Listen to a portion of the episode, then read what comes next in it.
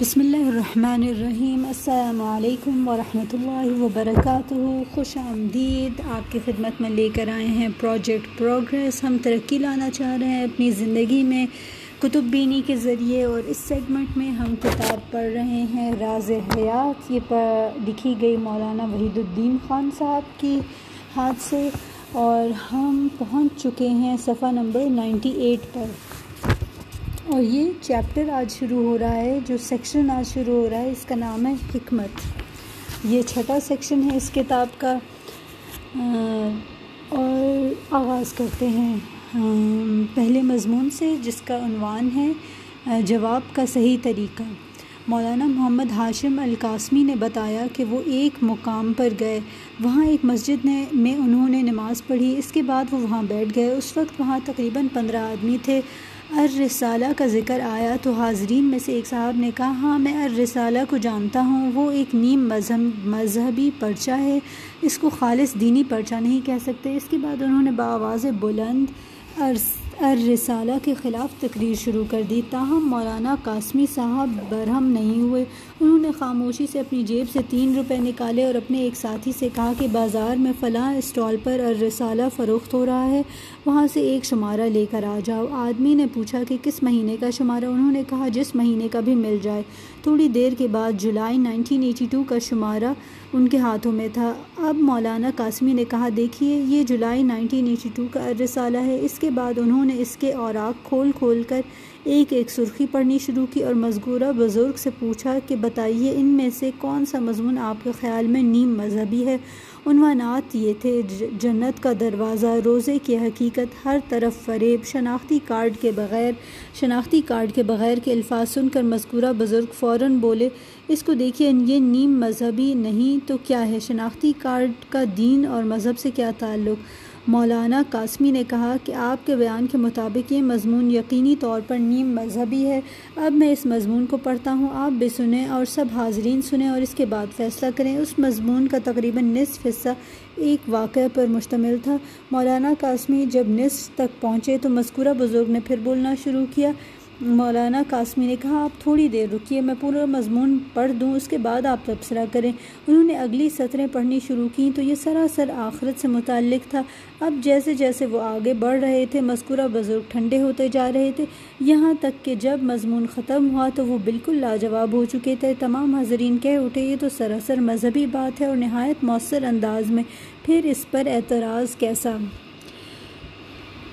کہیں آپ پر باتیں ہو رہی ہوں یا کہیں آپ سے اختلاف کیا جا رہا ہو اب حکمت کے تحت کچھ جگہوں پہ خاموش ہونا بہتر ہوتا ہے، لیکن جہاں بولنا لازمی ہے اور جواب دینا لازمی ہے، تو وہاں گالم گلوچ اور اونچی آواز میں چیخنا، چلانا، اس کی بجائے اس طرح کا کوئی لاجیکل وے اپنا پوائنٹ پریزنٹ کرنے کا ہمیں سوچنا پڑے گا۔ We have to be creative with our arguments اگلے مضمون کا عنوان ہے عقل کا استعمال۔ ایک ایک صاحب پرنٹنگ پریس کا کام کرتے تھے۔ انہوں نے دہلی کے ایک سفارت خانہ کو اپنے کام سے اتنا گرویدہ بنا لیا کہ لمبے عرصے تک اس سفارت خانہ میں اپنا چھپائی کا کام ان کے سوا کسی دوسری پریس کو نہیں دیا۔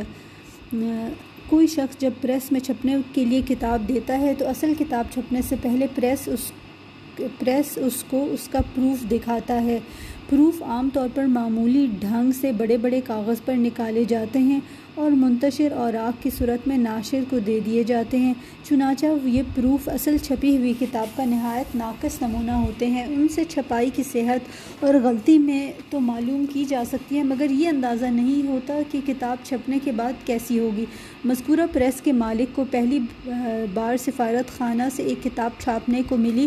تو انہوں نے پروف پیش کرنے کا نیا انداز اختیار کیا۔ انہوں نے تمام اوراق باقاعدہ پریس میں چھاپ کر نکالے۔ ان کو عام طریقہ کے خلاف دونوں طرف چھاپا۔ اس طرح پوری کتاب کا ہر فارم اچھے کاغذ پر چھاپ کر اس کو کتاب کی طرح موڑا اور اس کی جلد بندی کرا کر پوری کتاب کا ایک پیشگی نمونہ تیار کر دیا۔ انہوں نے پروف کی بجائے یہ کتاب سفارت خانہ کے سامنے پیش کی۔ سفارت خانے کے ذمہ دار اس باقاعدگی کو دیکھ کر بہت خوش ہوئے اور اپنا چھپائی کا تمام آرڈر ان کے حوالے کر دیا۔ چند سال کے بعد ایسا ہوا کہ کسی دوسری پریس نے سفارت خانہ والوں سے کہا کہ جس پریس سے آپ چھپواتے ہیں وہ آپ سے زیادہ دام چارج کرتا ہے۔ آپ ہم کو اپنی فرمائش دیں، ہم کم خرچ پر ویسی کتاب چھاپ کر آپ کو دیں گے۔ سفارت خانہ والے اس کے کہنے میں آ گئے اور آزمائشی طور پر ایک کتاب کی چھپائی کا کام اس کے حوالے کر دیا۔ کچھ دنوں بعد جب پریس کی طرف سے کتاب کے پروف آئے تو وہ عام قاعدہ کے مطابق معمولی کاغذ کے پلندے کی صورت میں تھے۔ نیز زیادہ ہے تمام نہ کرنے کی وجہ سے چھپائی بھی ویسی نہ تھی جو ایسی اصلی کتاب کی ہوتی ہے۔ یہ پروف جب سفارت خانہ کے ذمہ دار کے سامنے آئے تو وہ ان کو دیکھ کر بگڑ گیا۔ وہ سمجھا کہ کتاب کی چھپائی کا معیار بھی یہی ہوگا۔ اس نے اس کو نااہل سمجھ کر اس کو دیا ہوا آرڈر منسوخ کر دیا اور دوبارہ سابقہ پریس سے فرمائش کی کہ وہ اس کا کام کرے۔ اگر آپ کے اندر کوئی جوہر ہے تو اس کی قیمت بہرحال آپ کو مل کر رہے گی۔ مارکیٹنگ کا ایک اصول ہے کہ انہوں نے تھوڑا پیسہ زیادہ لگایا، لیکن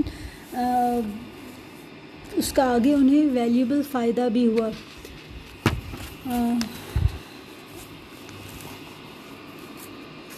اگلا مضمون ہے، لچک بھی ضروری ہے۔ دکاندار کے ہاں ایک آدمی آیا، اس کو کپڑا خریدنا تھا۔ کپڑا اس نے پسند کر لیا، مگر دام کے لیے تقریباً آدھا گھنٹے تک تکرار ہوتی رہی۔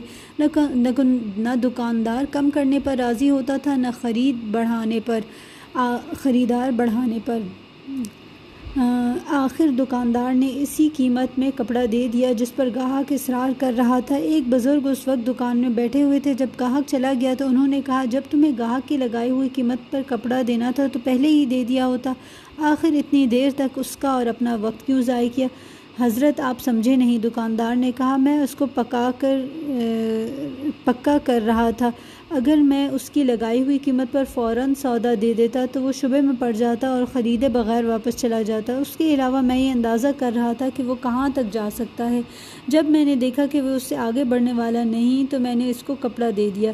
جب دو فریقوں کے درمیان مقابلہ ہو تو لازماً ایسا ہوتا ہے کہ ہر فریق اپنی اپنی مرضی کے مطابق معاملہ طے کرانا چاہتا ہے۔ ایسے موقع پر بلا شبہ عقلمندی کا تقاضا یہ ہے کہ اپنی مانگ پر اصرار کیا جائے، مگر اس کے ساتھ عقلمندی ہی کا دوسرا لازمی تقاضا یہ بھی ہے کہ آدمی اپنی حدود کو جانے اور اس کے لیے تیار رہے کہ بالآخر کہاں پہنچ کر اس کو راضی ہو جانا چاہیے۔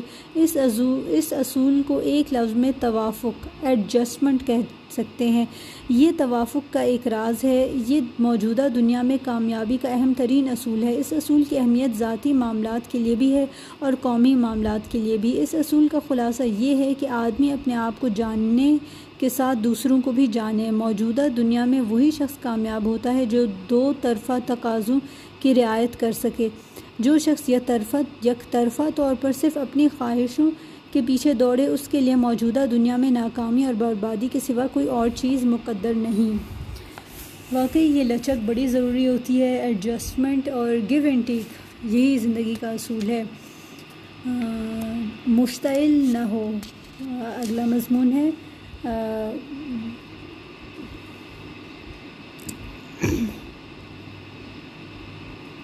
برٹرنڈ رسل ایک انتہائی آزاد خیال آدمی تھا۔ وہ اکثر ایسی غیر روایتی باتیں کرتا تھا جس سے قدامت پسند طبقہ بگڑ جاتا۔ اپنے ایک لیکچر کے دوران پیش آنے والا واقعہ وہ اس طرح نقل کرتا ہے۔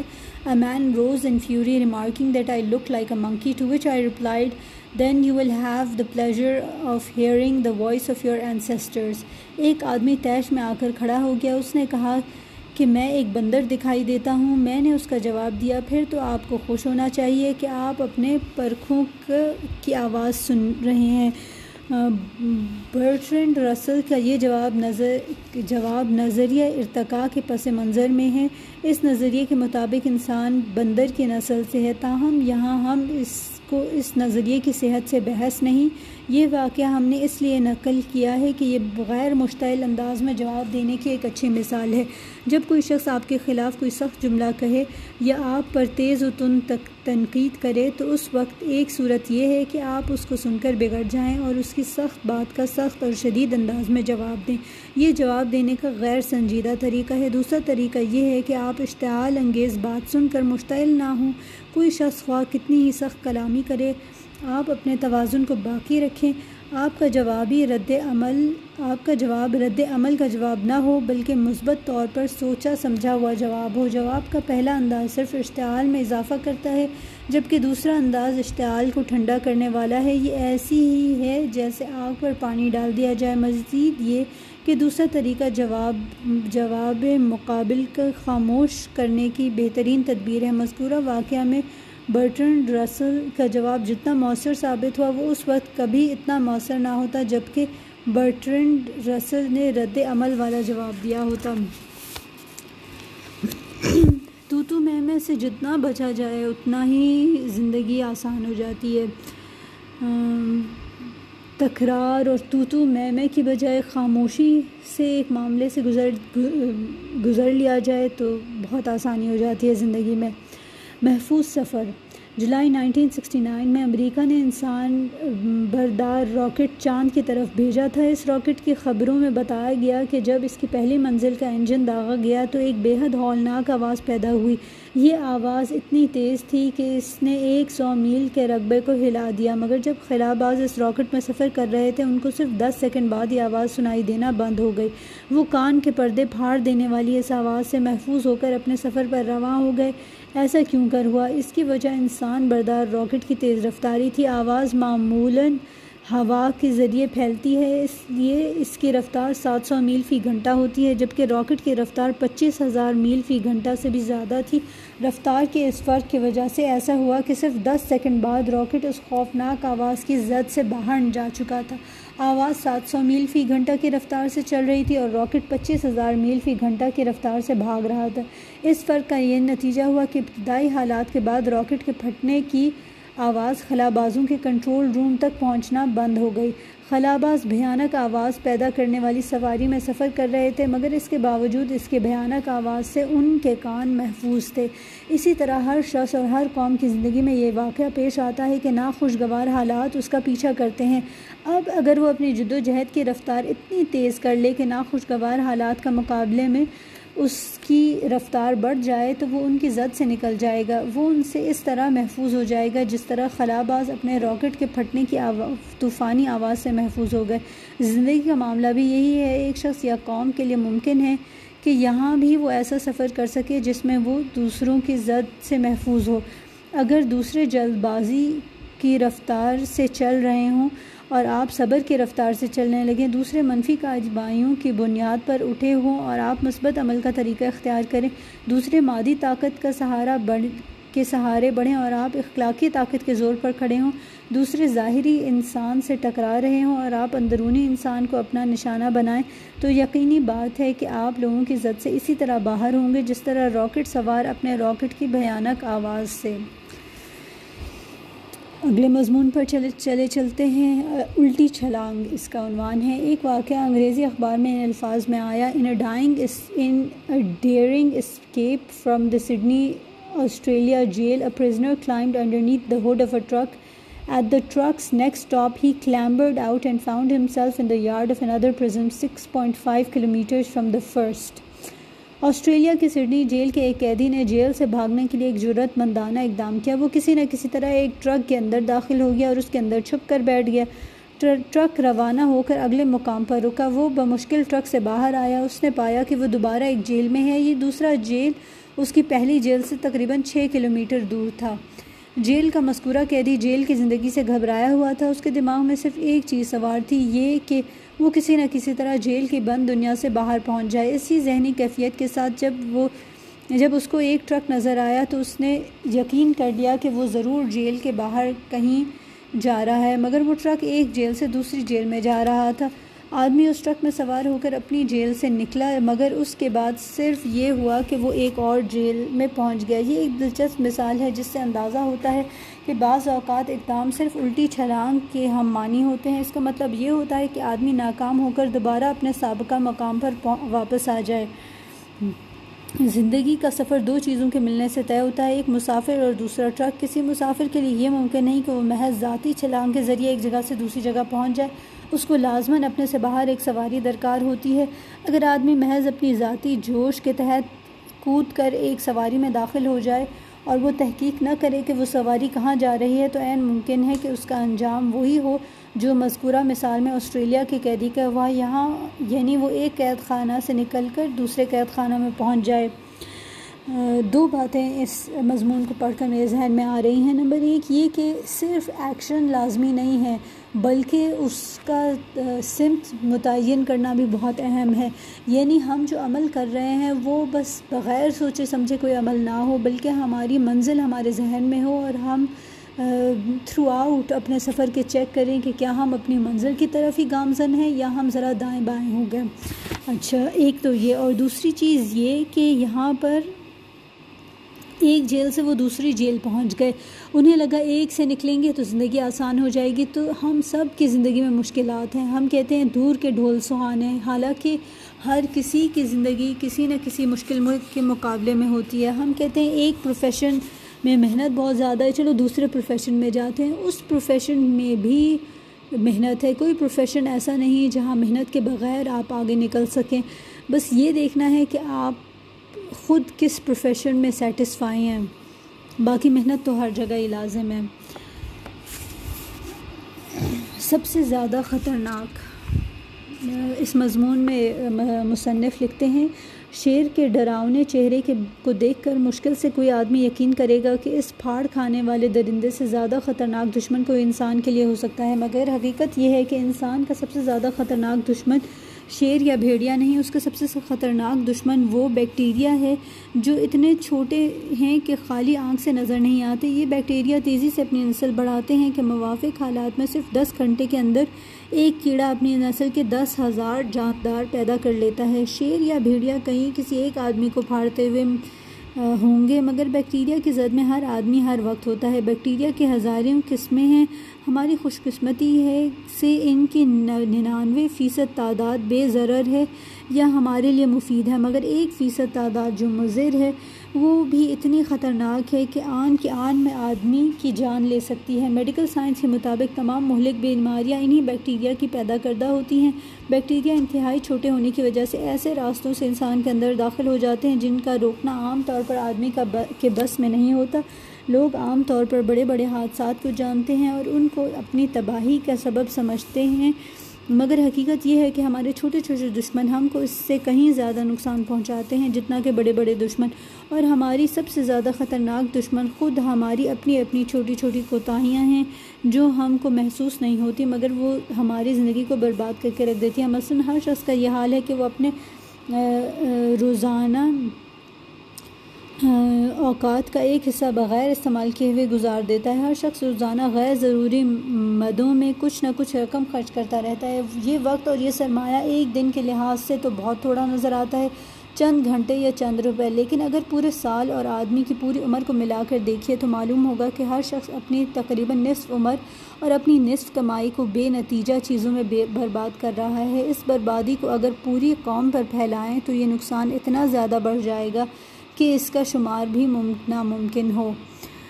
پھر دو باتیں پہلی تو یہ کہ ان نے بیکٹیریا کی بات کی ہے تو ہمارے لیے آج کل کے دور میں سمجھنا بہت آسان ہے۔ ہم اسے ایزیلی ویژولائز کر سکتے ہیں۔ ہمارے پوری دنیا کو درہم برہم کر کے رکھ دیا کووڈ نائنٹین نے۔ تو اس پہ اور مزید بات نہیں کر رہے کیونکہ ہم اس کو ایکسپیرینس کر رہے ہیں کہ کتنی چھوٹی سی چیز سے اللہ تعالی نے پوری دنیا کو پیرالائز کر کے رکھ دیا۔ پوری دنیا کا نظام ہی بدل گیا اچھا اور جو دوسری آخر میں انہوں نے بات کی کہ تھوڑا تھوڑا تنکا تنکا کر کے ہی ایک سمندر بنتا ہے، تو حدیث میں بھی آتا ہے کہ نہ چھوٹی نیکی کو، اور نہ چھوٹی برائی کو انڈر ایسٹیمیٹ کرو۔ کیوں؟ کیونکہ یہی بڑھ کر چھوٹی چھوٹی نیکیاں مل کر ایک میزان میں قیامت کے دن ہمیں حیران کر دیں گی کہ اچھا یہ ہم چھوٹا ہی سمجھتے تھے، لیکن اس کا اللہ تعالیٰ نے ہمیں اتنا اجر دیا۔ اور اسی طرح چھوٹی چھوٹی برائیاں ہم بس بے ضرر سمجھ کر کرتے رہتے تو اللہ تعالیٰ ہمیں ان سے بچائے اور ہماری ہدایت کا سامان کریں ایک حدیث میں آتا ہے ایک واقعہ، اس کا مفہوم میں بیان کرتی ہوں کہ کسی جگہ پڑاؤ کیا، سفر کر رہے تھے رسول اللہ صلی اللہ علیہ وسلم صحابہ کے ساتھ۔ تو کھانا پکانے کے لیے آگ جلانی تھی تو کسی کو کچھ لکڑی وغیرہ نہیں نظر آئی تو رسول اللہ صلی اللہ علیہ وسلم نے سب صحابہ کو بھیجا کہ جاؤ پورے لشکر کو نا کہ جس کو جو نظر آئے تنکا وہ لے آئے تو ہر ایک کوئی نہ کوئی تنکا کچھ ایسے لے آیا اگر ان کو الگ الگ دیکھتے تو وہ بہت ہی تھوڑی چیزیں تھیں لیکن جب ان کو جمع کیا تو بس حیرت مطلب بس آگ جل گئی اور اس سے ایونچولی کھانا اس پہ پک گیا۔ میں نے آپ سے اپنی کیچین کا بھی کوٹ کا ذکر کیا تھا کہ little progress each day brings big results تو یہ نہیں فرق پڑتا کہ آپ آہستہ جا رہے ہیں، بس یہ فرق پڑتا ہے کہ آپ آگے کو ترقی کر رہے ہیں۔ کئی بار ہم دل برداشتہ ہوتے ہیں ترقی یا پروگریس کے حوالے سے کہ ہمیں رزلٹ نظر نہیں آ رہا ہوتا، لیکن ہم بہت جلدی کر رہے ہوتے ہیں رزلٹ دیکھنے کی صورت میں۔ جو ویٹ لاس کے لوگ ہیں وہ بھی کہتے ہیں کہ بس کوشش کرتے جائیں چھوٹی چھوٹی اور پھر آخر میں آپ کو بہت بڑے بڑے رزلٹس ملیں گے۔ صفحہ نمبر ون او فائیو مضمون ہے، بے معنی اچھل کود۔ یو پی کی ایک مسلم خاتون بیوہ ہو گئیں۔ ان کی تین چھوٹی لڑکیاں تھیں۔ ایک لڑکا تھا جو باپ کے انتقال کے وقت نویں کلاس میں پڑھ رہا تھا۔ خاتون نے فیصلہ کہ فیصلہ کیا کہ وہ اپنے لڑکے کو انجینئر بنائے گی۔ اس نے شوہر کا پروویڈنٹ فنڈ خرچ کر کے اور خود بار، بارہ بارہ گھنٹے روزانہ سلائی کا کام کر کے اپنے لڑکے کو پڑھانا شروع کیا۔ گھر کے حالات نے لڑکے کے اندر محنت کا جذبہ پیدا کیا۔ ہائی اسکول میں اس کو سیونٹی ون فیصد نمبر ملے۔ انٹرمیڈیٹ میں لڑکے نے سیونٹی سکس فیصد نمبر حاصل کیے۔ اس کے بعد خاتون نے ہمت کر کے اپنے لڑکے کو علی گڑھ مسلم یونیورسٹی میں انجینئرنگ میں داخل کرا دیا۔ یہاں بھی لڑکا انتہائی محنت کے ساتھ پڑھتا رہا۔ انجینئرنگ کے پہلے سال سے لے کر چوتھے سال تک اس نے اس طرح پاس کیا کہ ہر سال اس کو ایٹی فیصد سے زیادہ نمبر ملتے رہے۔ لڑکے کی اعلیٰ تعلیم دلانے کے لیے خاتون کا یہ منصوبہ بہت مہنگا تھا۔ اس مدت میں گھر کا اثاثہ ختم ہو گیا، مکان گروی رکھنا پڑا۔ رات دن سلائی کا کام کرتے کرتے خاتون کی آنکھیں خراب ہو گئی نائنٹین ایٹی ون اس لڑکے کا فائنل ایئر تھا۔ اگر وقت پر امتحان ہو جاتا تو لڑکا انجینئر بن جاتا۔ اس کی ماں نے اسی دن کی امید میں نہایت مشقت کے دس سال گزار دیے۔ وہ اس امید میں جی رہی تھی کہ میرا لڑکا انجینئر بنے گا، پھر وہ کما کر گھر کا خرچ چلائے گا، قرضے ادا کرے گا، بہنوں کی شادیاں کروائے گا، اس کے بڑھاپے کا سہارا بنے گا۔ مگر اس سال یونیورسٹی کے لیڈر لڑکوں نے یونیورسٹی میں ایسے ہنگامے شروع کیے کہ امتحان ہی نہ ہو سکے۔ خاتون کی دنیا بنتے بنتے اپنی آخری مقام پر پہنچ کر اجڑ گئے۔ اس مثال سے اندازہ ہوتا ہے کہ اجتماعی زندگی کے مسائل کتنے نازک ہوتے ہیں۔ یہاں بے شمار مسائل ایک دوسرے سے اس طرح وابستہ ہوتے ہیں کہ ایک کو چھیڑنے میں دوسرا متاثر ہوتا ہے۔ اس لیے اجتماعی معاملات میں پڑھنا صرف ان لوگوں کے لیے جائز ہے جو معاملات کی دور اندیشی کے نگاہ سے دیکھنے کی صلاحیت رکھتے ہوں، جو دوسرے کے سینے کا درد اپنا سینے میں محسوس کریں۔ جن لوگوں کے اندر یہ دونوں صفات نہ ہوں، وہ اگر اجتماعی اصلاح کے میدان میں کودتے ہیں تو وہ صرف جرم کرتے ہیں۔ ایسے لوگوں کے لیے صحیح، واحد صحیح رویہ یہ ہے کہ وہ خاموش رہے نہ کہ احمقانہ اقدام کر کے مسائل میں اور اضافہ کرنے کا سبب بن جائیں۔ یہ واقعات ایک بہت دل گداز بات ہے۔ بے معنی اچھل کود۔ ہم پولیٹکس میں ایسا بہت ہوتا ہے کہ آپ بغیر کسی پرپز کے بس ہنگامہ ہرائی کرتے ہیں۔ اور پھر کئی، یہ پولیٹکس میں جو لوگ جاتے ہیں بہت جوش کے ساتھ ہوتے ہیں۔ اور کئی بار وہ ہوش کھو دیتے ہیں۔ اور جب وہ جوش میں ہوتے ہیں تو پیچھے بھٹکانے والے بھی بہت ہوتے ہیں جو بیک سیٹ ڈرائیورز ہوتے ہیں، وہ کہتے ہیں اچھا یوں کر لو، یوں کر لو۔ اور بعد میں وہ جو پیچھے سے مشورے دینے والے ہوتے ہیں، وہ ہٹ جاتے ہیں۔ اور جو اچھل کود کرنے والے ہیں بیمانی وہ پھر بیٹھ رہتے ہیں۔ خاندانی پولیٹکس میں یہ دیکھ لیں کنٹری پولیٹکس میں دیکھ لیں۔ بس اپنے آپ کو یوز نہ ہونے دیں۔ اپنے کندھے پر لوگوں کو بندوق نہ رکھنے دیں کہ وہ آپ کے کندھے پر رکھ کر بندوق چلائیں۔ اچھا چلو دوسروں کی باتوں میں بہکاوے میں آ کر آپ یہ نہیں کر رہے، آپ کو خود لگ رہا ہے کہ آپ کا پرپس بڑا اچھا ہے اور آپ یہ کر رہے ہیں، لیکن پھر بھی ہوش کے ساتھ، ایک بہت ہوش مندی حکمت، دانش کے ساتھ ایسے چلنا ہے کہ جو آپ اقدام کر رہے ہیں، اس کا نقصان کیا ہوگا اور اس کا فائدہ کیا ہوگا؟ ٹھیک ہے، کبھی کبھار زندگی میں انسان کو پروٹیسٹ کرنی پڑتی ہے، ایک مصلحت کے تحت احتجاج اور یہ سب جب وقت مناسب ہو اس کا تو جائز ہے، لیکن دوسروں کا نقصان کر کے نہیں۔ اب ہاں پولیٹیشنس کو ہی دیکھ لیں، وہ تو اپنے محلوں میں بیٹھے ہوتے ہیں اور لاٹھی چارج کون کھاتا ہے غریب عوام؟ اور ان کو کسی کو کوئی فکر نہیں ہے اس چیز کی۔ تو جب آپ ان پولیٹیشنس کے پیچھے چل رہے ہوں تو آپ ان اس طرح کی چیزوں کا بہت دھیان رکھیں۔ اور کبھی بھی آپ کلیکٹیو گڈ نہیں حاصل کر سکتے انڈیویجولس کی بینیفٹس کو انڈیویجولس کے جو مفادات ہیں ان کو سلب کر کے۔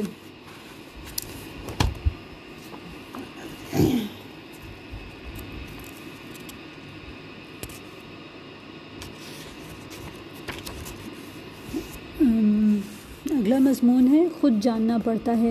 ٹیلر ماسٹر کو جب آپ کوٹ سینے کے لیے دیتے ہیں تو وہ آپ کا جسم ناپ لیتا ہے۔ ناپ لینے کا مقصد آپ کے جسم کی بناوٹ کا اندازہ کرنا ہے تاکہ کوٹ آپ کے جسم پر بالکل فٹ آ جائے اور اس میں کہیں شکن یا جھول نہ ہو۔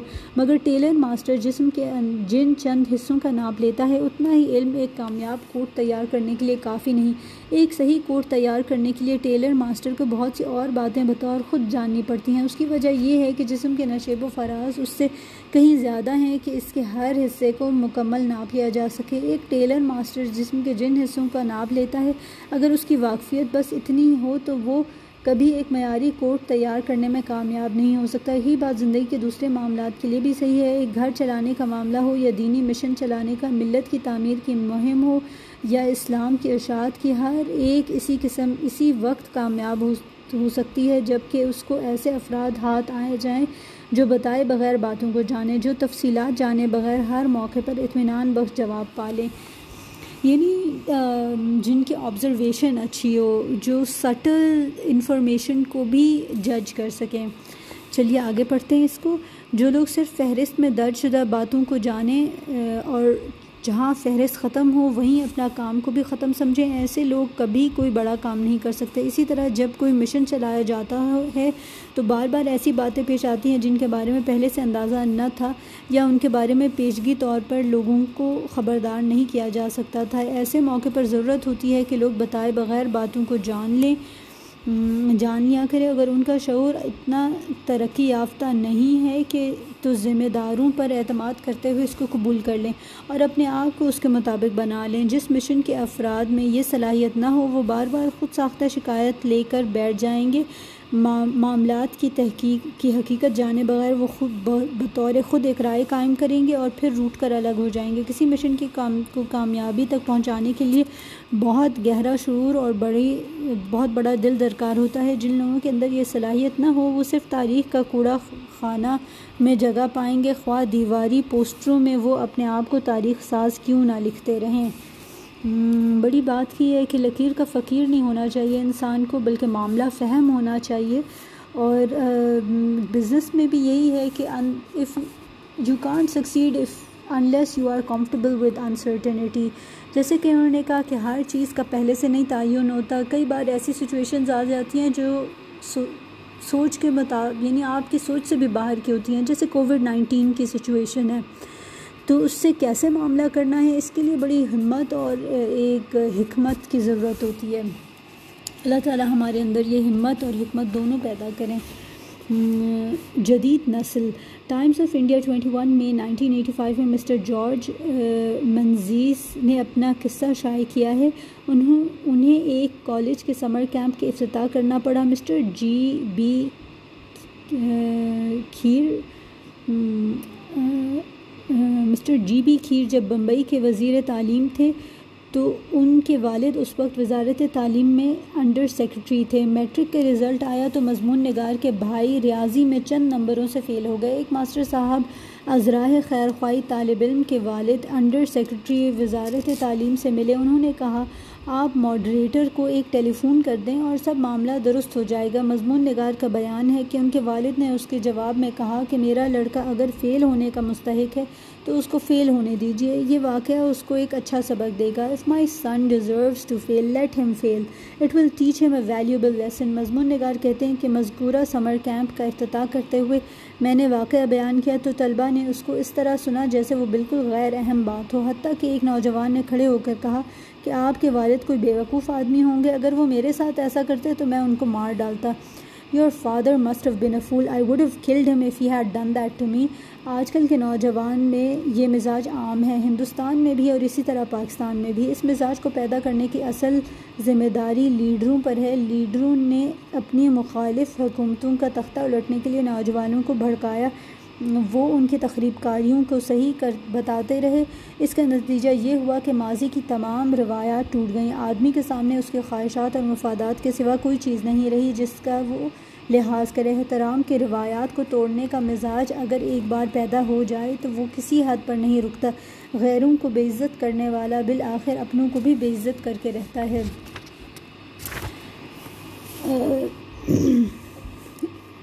یہ یہ ایسے بھی انگریزی میں کہتے ہیں کہ this is really close to my heart یہ والا ایشو جو اس میں ڈسکس کیا، یہ میں اس پر اکثر سوچتی رہتی ہوں۔ ایک انگریزی کی کہاوت ہے نپ دا ایول ان دا برڈ یعنی جڑ سے ہی برائی کو اکھاڑ دیا جائے۔ کیا ہوتا ہے کہ بچپن میں جب بچہ ضد کرتا ہے، بچپن میں جب بری عادات کا مظاہرہ کرتا ہے، تو لوگ کہتے ہیں، ہائے بچہ ہے، شرارتی ہے، یہ اور مزے لے لے کر ان واقعات کو دوسروں کے آگے نیریٹ کرتے ہیں۔ بچہ سمجھتا ہے کہ میں کچھ اچھا کام کر رہا ہوں۔ اسی طرح بچے کے لاڈ میں اس کی جو منفی خصوصیات ہیں، جن کی تربیت کرنا ماں باپ یا اس کے بڑوں کا فرض ہے، وہ نہیں کرتے۔ اور پھر کیا ہوتا ہے کہ وہ جو چھوٹی چھوٹی چیزیں اس وقت ہوتی ہیں، وہ آگے جا کے بہت بڑے بڑے مسائل پیدا کرتی ہیں۔ تو اسی طرح ماں یا باپ کے ہاتھ سے تھپڑ کھا لینا آگے دنیا کے تھپڑوں سے بچاتا ہے۔ تو تربیت کرتے ہوئے بچوں کی ان چیزوں کا بہت دھیان رکھنا چاہیے کہ جلد ہی ان کو ان کی جو ہر شخص میں مثبت منفی باتیں ہوتی ہیں تو مثبت چیزوں کو مزید سنوارا جائے اور منفی چیزوں کو سمجھایا جائے کہ نہیں بیٹا ایسے نہیں، ایسے۔ اسی طرح ایک تہذیب یافتہ معاشرہ آگے آئے گا۔ اور اپنے لیے بھی کہ جب ہم ایک فیلئر کا سامنا کرتے ہیں، بھلے وہ حالات کی وجہ سے فیلئر ہو، بھلے وہ اپنی کسی کمی کی وجہ سے ہو، تو کوئی بات نہیں، وہی ایک ہمارے لیے لیسن ہے، وہی ہمارے لیے ایک سبق ہے۔ اگر ہماری اپنی کمی کی وجہ سے ہے، تو پھر تو معاملہ آسان ہے۔ کیونکہ اللہ تعالیٰ نے ہمارے اندر یہ صلاحیت دی ہے کہ ہم اپنی کمیوں کو بہتر کر سکیں، مزید پڑھ سکیں، مزید جان سکیں، اپنے آپ میں بہتری لا سکیں۔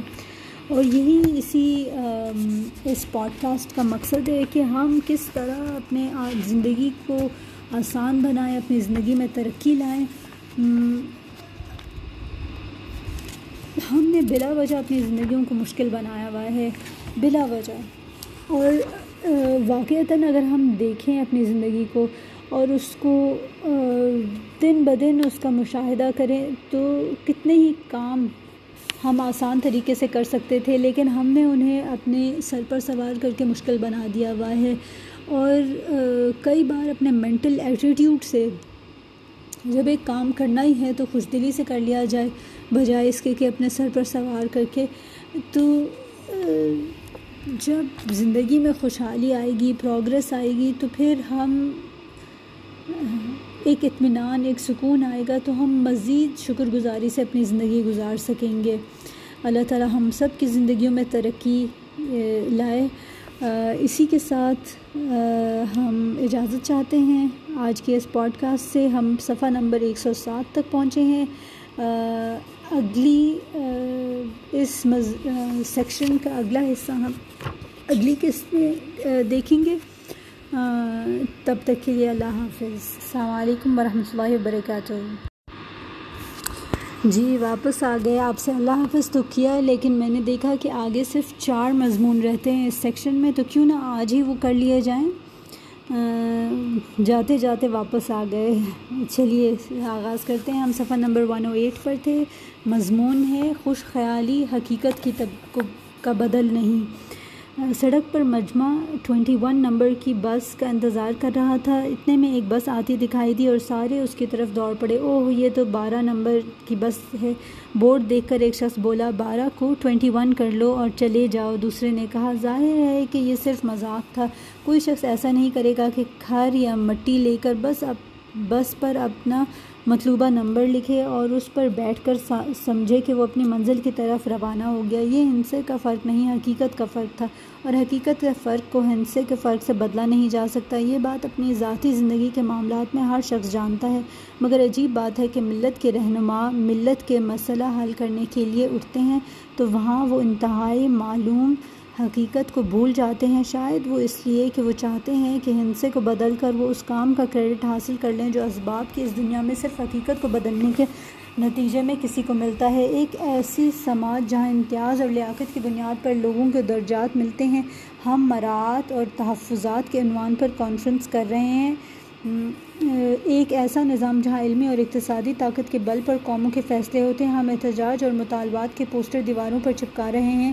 ایک ایسی دنیا جہاں زبان و بیان نے بالکل نیا انداز اختیار کر لیا ہے۔ ہم اپنی روایتی کتب خانہ کے بورڈ پر دور جدید کا لفظ لکھنے کے لیے آرٹسٹ کی خدمت حاصل، خدمات حاصل کر رہے ہیں۔ ایک ایسا زمانہ جہاں عالمی ذہن نے سیاست کو سیکولر بنا، بنیادوں پر قائم کرنے کا فیصلہ کر رکھا ہے۔ ہم عوام کے ذہن بدلے بغیر بیلٹ، بکس سے اسلامی نظام برآمد کرنے کا خواب دیکھ رہے ہیں۔ ایک ایسی آبادی جہاں اختلاف اور شکایت کے گہرے مادی اسباب موجود ہیں، ہم لفظی تقریروں کے کرشمے دکھا کر حالات کو درست کرنے کا منصوبہ بنا رہے ہیں۔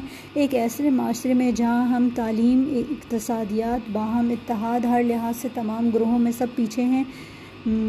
ہم جلسوں اور کنونشنوں کے ذریعے ملک کی قسمت بدلنے کا نعرہ لگا رہے ہیں۔ ایک ایسا جغرافیہ جہاں ہمارے پاس اپنے تحفظ کو بھی طاقت نہیں ہم حریف کو نقصان پہنچاؤ کی تحریک کار اختیار کر کے باعزت زندگی حاصل کرنے کی تجویز پیش کر رہے ہیں۔ اس قسم کی تمام باتیں اس طرح بے معنی ہیں جس طرح بارہ نمبر کی بس پر ٹوئنٹی ون نمبر لکھ کر اپنی منزل کی طرف سفر شروع کرنا ہے۔ موجودہ دنیا میں ہر چیز ممکن بھی ہے اور ناممکن بھی۔ کسی چیز کو اگر اس نے فطری طریقہ سے حاصل کرنے کی کوشش کی جائے تو اس کے لیے ضروری اسباب فراہم کر دیے جائیں۔ تو اس کا حصول اسی طرح ممکن ہو جاتا ہے جیسے رات پوری ہونے کے بعد سورج کا نکلنا۔ لیکن اگر فطرت کا مقررہ طریقہ سے انحراف کیا جائے اور مطلوبہ چیز کے مطابق ضروری اسباب جمع نہ کیے جائیں، تو اس کے بعد ناکامی اتنی ہی یقینی ہو جاتی ہے جتنی پہلی صورت میں کامیابی۔ عالم فطری پر یہ انسان کا حق ہے، وہ اس کو کامیاب کرے، مگر وہ کامیاب اس کو کرتا ہے جو اس کی مقررہ شرائط کا کو پورا کرنے کے لیے تیار ہو۔ جی ہاں، اس ایسے کو پڑھ کر مجھے پاکستانی ہونے پر بہت فخر ہو رہا ہے اور میں اللہ تعالیٰ کا شکر ادا کر رہی ہوں کہ ہمارے بڑوں نے محنت کی، مشکلات کاٹیں اور پاکستان بن گیا۔ کیونکہ یہاں پر دیکھیے کہ کس طرح آج بھی اگر انڈین مسلم سے بات کی جائے تو ان کی باتیں ایسے دل دل خراش ہوتی ہیں، ایسے دل دکھتا ہے ان کے حالات دیکھ کر کہ وہ کس طرح اس معاشرے میں سروائیو کر رہے ہیں۔ لیکن اللہ تعالیٰ ان کو ہمت دے۔ یہ اللہ تعالیٰ کے مقدر کے فیصلے ہیں کہ کچھ مسلمان وہاں رہے، انہوں نے وہاں تبلیغ کا کام کیا۔ اللہ تعالیٰ ان کی تبلیغ کے کام میں برکت دے۔ اور یہاں جو رائٹر کی ایک اپروچ ہے کہ ڈسٹرکٹیو کی بجائے کنسٹرکٹیو وے میں اپنی ترقی کو دیکھیں، دوسرے کو گرانے کی بجائے حریف کو نقصان پہنچاؤ کے طریقے کی بجائے اپنے آپ کو بہتر کرے اور یہ جو انہوں نے ایک پازیٹیو اپروچ بتائی ہے، واقعتاً یہ بڑی ضروری ہے۔ اور جو اس میں ایک بتایا کہ سپرفیشل ایک مصنوعی ترقی، کوئی ترقی نہیں ہوتی، صرف جدید کا بورڈ لگا دینے سے یا خود کو بار بار یہ کہنے سے کہ میں بہت بہتر ہوں۔ کوئی انسان بہتر نہیں ہو جاتا، یہ تو وہی ہے کہ اکیس نمبر بس کو کہیں سے بدل کر آپ بارہ کر دیں اور آپ بارہ کی ڈیسٹینیشن پہ پہنچنا چاہیں۔ تو یہ جو انہوں نے انالوجی دی، جو ایک مثال دی، یہ بھی بڑی خوبصورت ہے، اس سے بڑی زبردست بات سمجھ آ جاتی ہے۔ کہ ہمیں حقیقت پسندی کے ساتھ جو ہماری منزل ہے اور اس کے لیے جو درکار ایفرٹس ہیں، وہی ایفرٹس کرنی ہے بجائے اس کے کہ کچھ اونا پونا کام کر کے کوئی سپرفیشل کوئی اور سمت میں چل پڑے اور منزل ہمیں وہی اصل والی چاہیے ہو، تو اس اس طرح نہیں چلتا۔ بلا تحقیق، یہ عنوان ہے اگلے مضمون کا۔ 31 اکتوبر 1984 کو مسز اندرا گاندھی کا قتل ہوا۔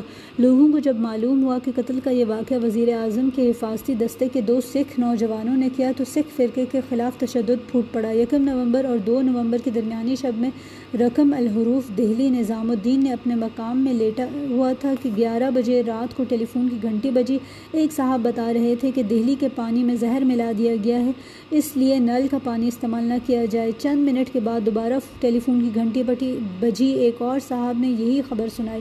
کچھ دیر بعد دروازے کی گھنٹی نے متوجہ کیا۔ باہر نکلا تو سڑک پر کئی نوجوان اسی خبر کو بتانے کے لیے کھڑے تھے۔ کچھ دیر کے بعد پھر ایک وقت نے دروازے کی گھنٹی بجا کر یہی خبر سنائی۔ جلد ہی بعد نظام الدین بستی کی مسجدوں میں لگے ہوئے لاؤڈ سپیکر گونجے اور مسلسل یہ اعلان کیا جانے لگا۔ خبر ملی ہے کہ پانی میں زہر ملا دیا گیا ہے۔ آپ لوگ نلوں کا پانی استعمال نہ کریں۔ تقریباً دو گھنٹے تک ان خبروں کے اور اعلانات کا ہنگامہ لوگوں کی نیند کو درہم برہم کرتا رہا۔ خبر ملتے ہی ہم نے فوری طور پر یہ کیا کہ ریڈیو کھولا اور بارہ بجے اور ایک بجے رات کو دہلی ریڈیو سے نشر ہونے والا پروگرام سنا۔ دونوں بار ریڈیو نے واضح الفاظ میں بتایا کہ یہ افواہ بالکل غلط ہے کہ پانی میں زہر ملا دیا گیا ہے۔ سرکاری طور پر باقاعدہ پانی کا ٹیسٹ لیا گیا اور مکمل طور پر درست پایا گیا۔ اس کے بعد ہم نے دہلی پولیس کے نمبر ایک سو پر ٹیلی فون کیا۔ انہوں نے بھی کہا کہ پانی میں زہر ملانے کی افواہ سراسر غلط ہے۔ پانی بالکل ٹھیک حالت میں ہے۔ جانچ کے بعد اس میں کوئی خرابی نہیں پائی گئی۔ دو نومبر کی صبح کو اخبارات دیکھے تو پہلے ہی صفحے پر Delhi municipal corporation commissioner commissioner Mister P P Srivastava کا یہ بیان موجود تھا کہ دہلی میں نل کا پانی بالکل صحیح ہے، اس کا بار بار ٹیسٹ لیا گیا ہے اور کسی طرح کی زہریلی آمیزش اس میں نہیں پائی گئی۔ انہوں نے مزید کہا کہ اکتیس اکتوبر ہی سے پانی کے تمام فلٹریشن پلانٹس پر سخت حفاظتی پہرا بٹھا دیا گیا ہے۔ سماجی زندگی میں اکثر بگاڑ صرف اسی لیے پیدا ہوتے ہیں کہ خبر، لوگ ایک خبر سنتے ہیں اور بلا تحقیق اس کے پیچھے دوڑ پر، دوڑ پڑتے ہیں۔ اگر اسلام کے حکم کے مطابق خبروں کی تحقیق کی جائے تو اکثر جھگڑے اور فساد پیدا ہونے سے پہلے ختم ہو جائیں۔ کتنی اہم بات ہے اور یہ وہ زمانہ ہے جب سوشل میڈیا نہیں تھا۔ اب تو مسجد کا اعلان اور یہ سب تو بہت دیر سے ہوتے ہیں۔ Facebook Twitter WhatsApp اس پہ غلط خبریں نشر ہوتی جاتی ہیں۔ تو بلا تحقیق کوئی چیز آگے نہ کریں اور اس میں خاص کر حدیث اور اسلامی انفارمیشن کو تو بہت تحقیق کے ساتھ آگے کریں کیونکہ اس میں ایک گناہ کا عنصر ہے کہ جس نے ایک حدیث میں آتا ہے کہ جس نے رسول اللہ صلی اللہ علیہ وسلم کے ساتھ جان بوجھ کر جھوٹ کی آمیزش کی رسول اللہ صلی اللہ علیہ وسلم کے کال کے ساتھ تو اس، یہ اس نے اپنا ٹھکانہ اسے چاہیے کہ اپنا ٹھکانہ جہنم میں بنا لے۔ تو یہ بہت سخت اس طرح سے بات ہے۔ ریلیجس کے علاوہ باقی انفارمیشن بھی تحقیق کے بغیر نہیں آگے کرنی چاہیے۔ اور رسول اللہ صلی اللہ علیہ وسلم نے ایک حدیث حدیث مبارکہ میں فرمایا مفہوم میں بیان کرتی ہوں کہ ایک شخص کے جھوٹے ہونے کے لیے یہی کافی ہے کہ وہ سنی سنائی بات بغیر تحقیق کے آگے کر دے۔ جی تحقیق کیجیے یہ اگلے مضمون کا عنوان ہے۔ ایک ہندوستانی حجاز گیا، ایک روز مدینہ میں اس کی ملاقات ایک عربی سے ہوئی۔ بظاہر وہ ایک بدو دکھائی دیتا تھا اور اس کے ایک ہاتھ کٹا ہوا تھا۔ وہاں چونکہ چور کا ہاتھ کاٹ دیے جاتے ہیں، ہندوستانی نے خیال کیا کہ یہ کوئی چور ہے۔ اس نے چوری کی تھی، جس کی وجہ سے اس کا ہاتھ کاٹ دیا۔ ہندوستانی کو اولاً اس سے ملنے میں کچھ کراہت محسوس ہوئی۔ پھر جبر کر کے اس کی طرف بڑھا اور اپنے عربی بھائی سے مسافہ اور مناقع کیا۔ گفتگو چلی تو اس نے بتایا کہ وہ مدینہ کے قریب ایک بستی یتما کا رہنے والا ہے۔ اس کے پاس کافی زمینیں ہیں جہاں twenty three machine tube well لگے ہوئے ہیں۔ اس کی کھیتوں کی پیداوار بہت بڑی مقدار میں روزانہ مدینہ کے بازار میں آتی ہے، پھر اس کے ہاتھ کٹنے کا ذکر ہوا تو اس نے بتایا نائنٹین ایٹی فور میں فلسطین کے معاملے میں عربوں اور یہودیوں کی جو لڑائی ہوئی وہ اس میں شریک تھا۔ اس کے بازوں میں چھ گولیاں لگیں، اس کے بعد وہ عرصے تک ہسپتال میں رہا۔ وہاں ڈاکٹر نے ناگزیر سمجھ کر اس کا ایک ہاتھ کاٹ دیا کہ پورا بازو کو متاثر ہونے سے بچایا جا سکے۔ یہ ایک مثال ہے جس سے اندازہ ہوتا ہے کہ ناقص معلومات کی وجہ سے کس طرح ایک بات کسی کے ذہن میں کچھ سے کچھ ہو جاتی ہے؟ مذکورہ عرب کو ایک ہندوستانی ناواقفیت کے بنا پر چور سمجھ لیا۔ حالانکہ وہ ایک مجاہد اور ایک تاجر آدمی تھا۔ وہ دوسروں کی دن کو دینے والا تھا، نہ کہ ان سے لینے والا۔ وہ سماج کے ایک کارآمد فرد تھا، نہ کہ سماج کا رہزن۔ ہر آدمی کے اوپر فرض کے درجے میں ضروری ہے کہ وہ دوسرے کے بارے میں رائے قائم کرنے میں کبھی جلدی نہ کرے۔ جب بھی اس کے سامنے کوئی بات آئے تو وہ اس کی پوری تحقیق کرے۔ تحقیق سے پہلے ہرگز اس کے بارے میں اپنی زبان نہ کھولے۔ اگر کسی شخص کے پاس تحقیق کرنے کا وقت یا سامان نہیں، تو اس کے لیے دوسرا راستہ یہ ہے کہ وہ مذکورہ معاملے میں چپ رہے۔ نہ کہ ناقص معلومات کے تحت اس کے بارے میں بولنے لگے۔ اس دنیا میں چپ رہنا تو اتنا ہی ضروری ہے جتنا بولنا۔ بڑی اہم بات ہے۔ ہم لوگوں کے بارے میں ازمپشنس بہت کرتے ہیں۔ یہ آج کل کے زمانے میں ایک کامن ایک عام خرابی ہے کہ ہم کسی سے ملے بغیر اس کے بارے میں ایک رائے قائم کر لیتے ہیں اور ایک مثبت رائے قائم کرنے کے بجائے منفی رائے قائم کرنے میں تو ہم بہت تیز ہیں۔ اللہ تعالیٰ ہمارے اندر سے یہ خامی دور کرے۔ کامیابی کا سادہ اصول یہ آخری مضمون ہے اس سیکشن کا۔ ایک صاحب نے تالے کی مارکیٹ میں دکان کھولی۔ وہ روزانہ دیکھتے تھے کہ بے شمار آدمی سڑک پر آ رہے ہیں اور جا رہے ہیں، مگر ان کی ایک اکثریت ان کی دکان کو دیکھتی ہوئی گزر جاتی۔ ہے ایک روز ان کے ساتھ ایک واقعہ گزرا، جس نے ان کی دکانداری کا راز بتا دیا۔ وہ کپڑا خریدنے کے لیے کپڑے کی مارکیٹ میں گئے۔ وہاں مسلسل بہت سی دکانیں کھلی ہوئی تھیں۔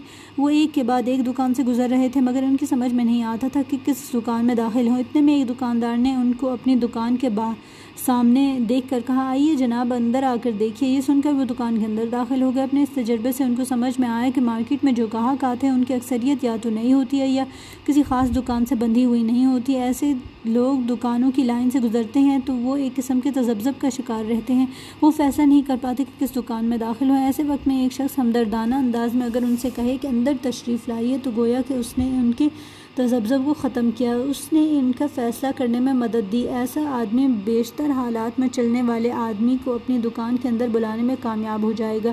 بیشتر لوگوں کے ذہن میں پہلے سے کوئی طے شدہ چیز موجود نہیں ہوتی۔ اگر آپ اس راز کو جان لیں تو معمولی دانش مندی سے بہت سے لوگوں کو اپنا ہم نوا بنا سکتے ہیں۔ اس اصول کو انہوں نے اپنی دکان میں استعمال کرنا شروع کیا۔ وہ اپنی دکان کے بیرونی حصے میں بیٹھ جاتے اور ہر آنے جانے والے کے چہرے کو پڑھتے۔ یہاں تک کہ ان کی نظر اتنی پکی ہو گئی کہ وہ کسی آدمی کو دیکھ کر فوراً پہچان لیتے کہ وہ تالے کا گاہک ہے یا کسی اور مقصد سے سڑک پر چل رہا ہے، جس کے متعلق وہ اندازہ کرتے کہ وہ تالے کی قسم کی چیز خریدنا چاہتا ہے، اس کو فوراً اپنی آواز سے متوجہ کرتے اور اس کو اپنی دکان کے اندر بلاتے۔ اس طرح ان کی دکانداری اچانک کافی بڑھ گئی، یہاں تک کہ وہ بازار میں سب سے زیادہ فروخت ہونے والے دکاندار بن گئے۔ ترقی کا راز ہمیشہ سادہ اصولوں میں ہوتا ہے، مگر انسان اکثر ترقی کو ایسی چیز سمجھ لیتا ہے جو کسی بہت بڑی چیز کے ذریعہ حاصل ہوتی ہے۔ ہماری پوڈ کاسٹ کے لیے کتنا اہم بات ہے کہ سادہ اصول ڈویبل تھنگز ہیں، ہوتی ہیں، جو کہ ترقی لاتی ہیں ہماری زندگی میں۔ آپ میٹھے بول سے، اپنے ہاتھ پاؤں کی محنت سے، اپنے محدود وسائل کو استعمال کرنے سے اور ایک کام کو مسلسل پکڑے رہنے سے کامیابی کے اعلیٰ مقامات تک پہنچ سکتے ہیں۔ حالانکہ ان میں سے کوئی چیز نہیں جو بہت بڑی ہو اور ایک آدمی، عام آدمی اس کو حاصل نہ کر سکتا ہو۔ اس چیپٹر کے اینڈ میں کتنی خوبصورت ایک بات کی گئی، بہت دل کو لگی، یہ کہ سمپل سٹیپس اور پھر انہوں نے جو سٹیپس بتائے۔ ان کو میں آپ کے ساتھ ہی انڈر لائن بھی کر رہی ہوں۔ ایک میٹھا بول۔ ہم ویلکمنگ ایٹیٹیوڈ اور ایک اخلاق کا مظاہرہ کرتے ہوئے جہاں لوگوں کو اپنے ساتھ کر سکتے ہیں، وہاں ہم اللہ تعالیٰ کی جانب سے بھی اجر موصول کرتے ہیں، وصول کرتے ہیں۔ دوسرا، اپنے ہاتھ پاؤں کی محنت سے یعنی ورکنگ ہارڈ یہ بھی کر سکتے ہیں ہم۔ محدود وسائل کا استعمال کرنے سے۔ وسائل بہت زیادہ نہیں، بہت کم نہیں بس جو وسائل ہیں ان کو اچھے طریقے سے استعمال کیا جائے، یہ اہم بات ہے۔ اب ہم اس دنیا میں یہ دیکھ لیں کہ کئی کنٹریز ہیں، ان میں ایگریکلچرل لینڈ نہیں ہے، ان میں معدنیات نہیں ہیں، ان میں جو اللہ تعالیٰ نے ذخائر رکھے ہوئے ہیں وہ اس طرح سے نہیں ہیں، لیکن پھر بھی وہ ترقی کے اعلیٰ مقام پر پہنچے۔ کیسے؟ وہ یہ کہ ان کے پاس جو وسائل موجود تھے، ان کو انہوں نے بہترین طریقے سے پکڑا اور ایک کام کو مسلسل پکڑے رہنے سے جو فورتھ پوائنٹ ہے کہ یعنی استقامت کے ساتھ، یہ نہیں کہ دو دن محنت کی اور پھر بیٹھ رہے ایک مسلسل محنت یہ ہمیں آگے تک لے جائے گی۔ اور یہ ساری ڈویبل تھنگز ہیں۔ اسی کے ساتھ ہمارا یہ سیکشن ختم ہوتا ہے۔ ہم نے اپنی آج کے ایپیسوڈ کو تھوڑا سا ایکسٹینڈ کر لیا۔ I hope it was okay with you چلیے، اسی کے ساتھ اب ہم جلدی سے اپنی اس ایپیسوڈ کو ختم کر لیتے ہیں تاکہ ہم اگلی قسط میں آپ کے ساتھ نیکسٹ سیکشن شیئر کر سکیں۔ اللہ تعالیٰ ہم سب کی زندگیوں میں ترقی میں ترقی کو لائے، آمین۔ وسلام السلام علیکم ورحمۃ اللہ وبرکاتہ۔